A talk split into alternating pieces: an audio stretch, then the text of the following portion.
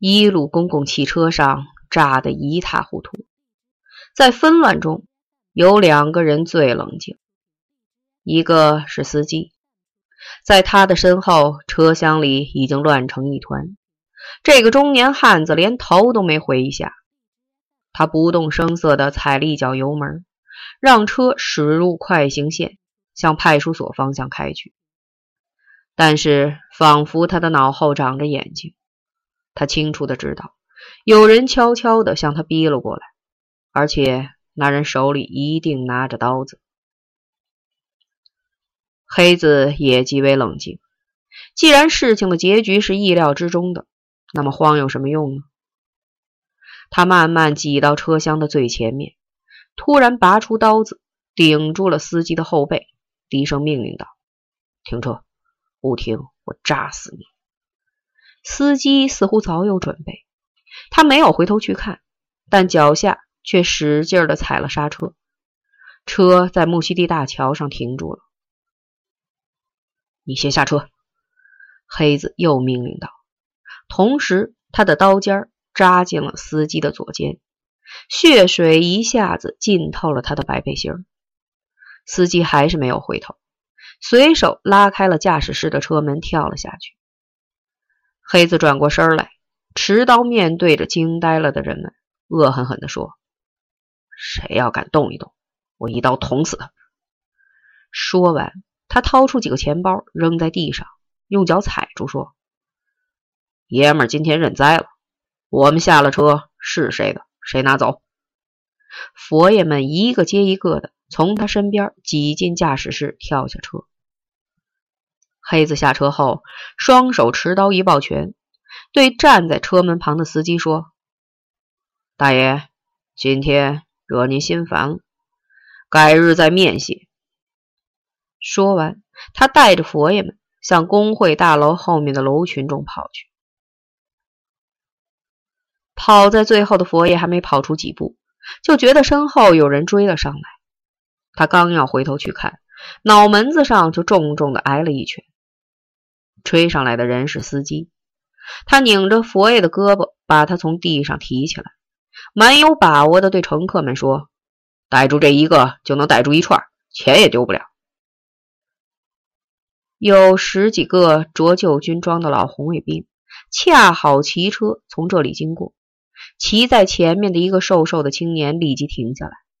他望着正在狂奔猛跑的几个佛爷，对一个高个子说：“南州佛爷。”高个子没有犹豫，说了声追，立即调转车把向黑子他们追过去。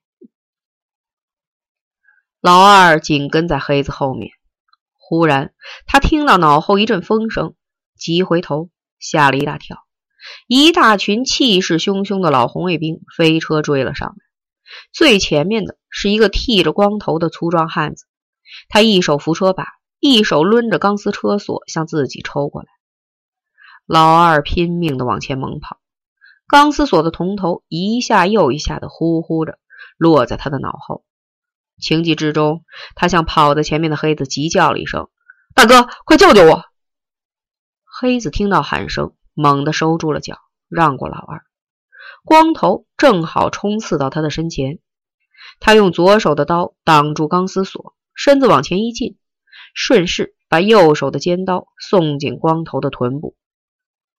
光头连人带车摔倒在马路上。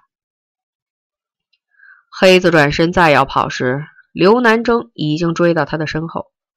黑子只觉得眼前一黑，头上重重地挨了一击，身子一下子扑了出去，他的肩膀撞在马路牙子上昏了过去。刘南征挥舞着皮带，很潇洒地骑车在黑子身边转了半圈，停住。李大妈是街道居委会的治保委员，在胡同里那帮子不三不四的小青年都有点怕他，可是他愣是对自己的两个儿子没辙。老大因为偷钱包从少管所刚出来，又下了大狱，被政府发放到新疆去了。老二在13岁时又走上了这条道，正好赶上文化大革命，比他哥哥偷的还邪乎，李大妈没少管教二子，骂不行就打，铁锹把子都打折了几根，贼骨头就是不软。最后实在没辙了，老伴儿给儿子上了脚镣，挺粗的铁链子一头锁住儿子的腿，一头固定在柱子上，任你是吃喝拉撒，不许出门一步。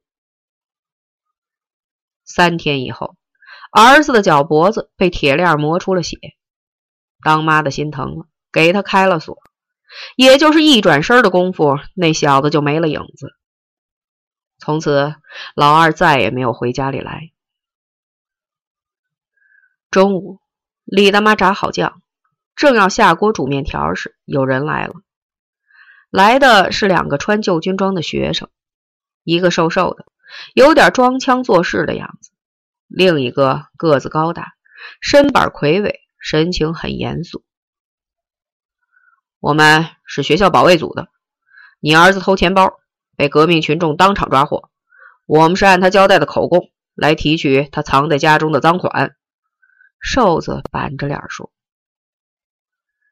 有介绍信吗？李大妈端起治保委员的架子，公事公办地说。有。瘦子递过来一张纸。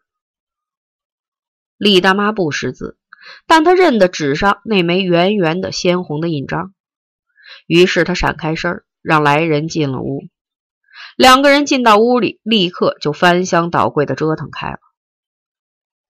李大妈知道儿子有钱，上次老兄弟从乡下来找她要钱给娘治病，当时她手头上正紧，急得直嘬牙花子。儿子看到他为难，一下子拍给他40元钱。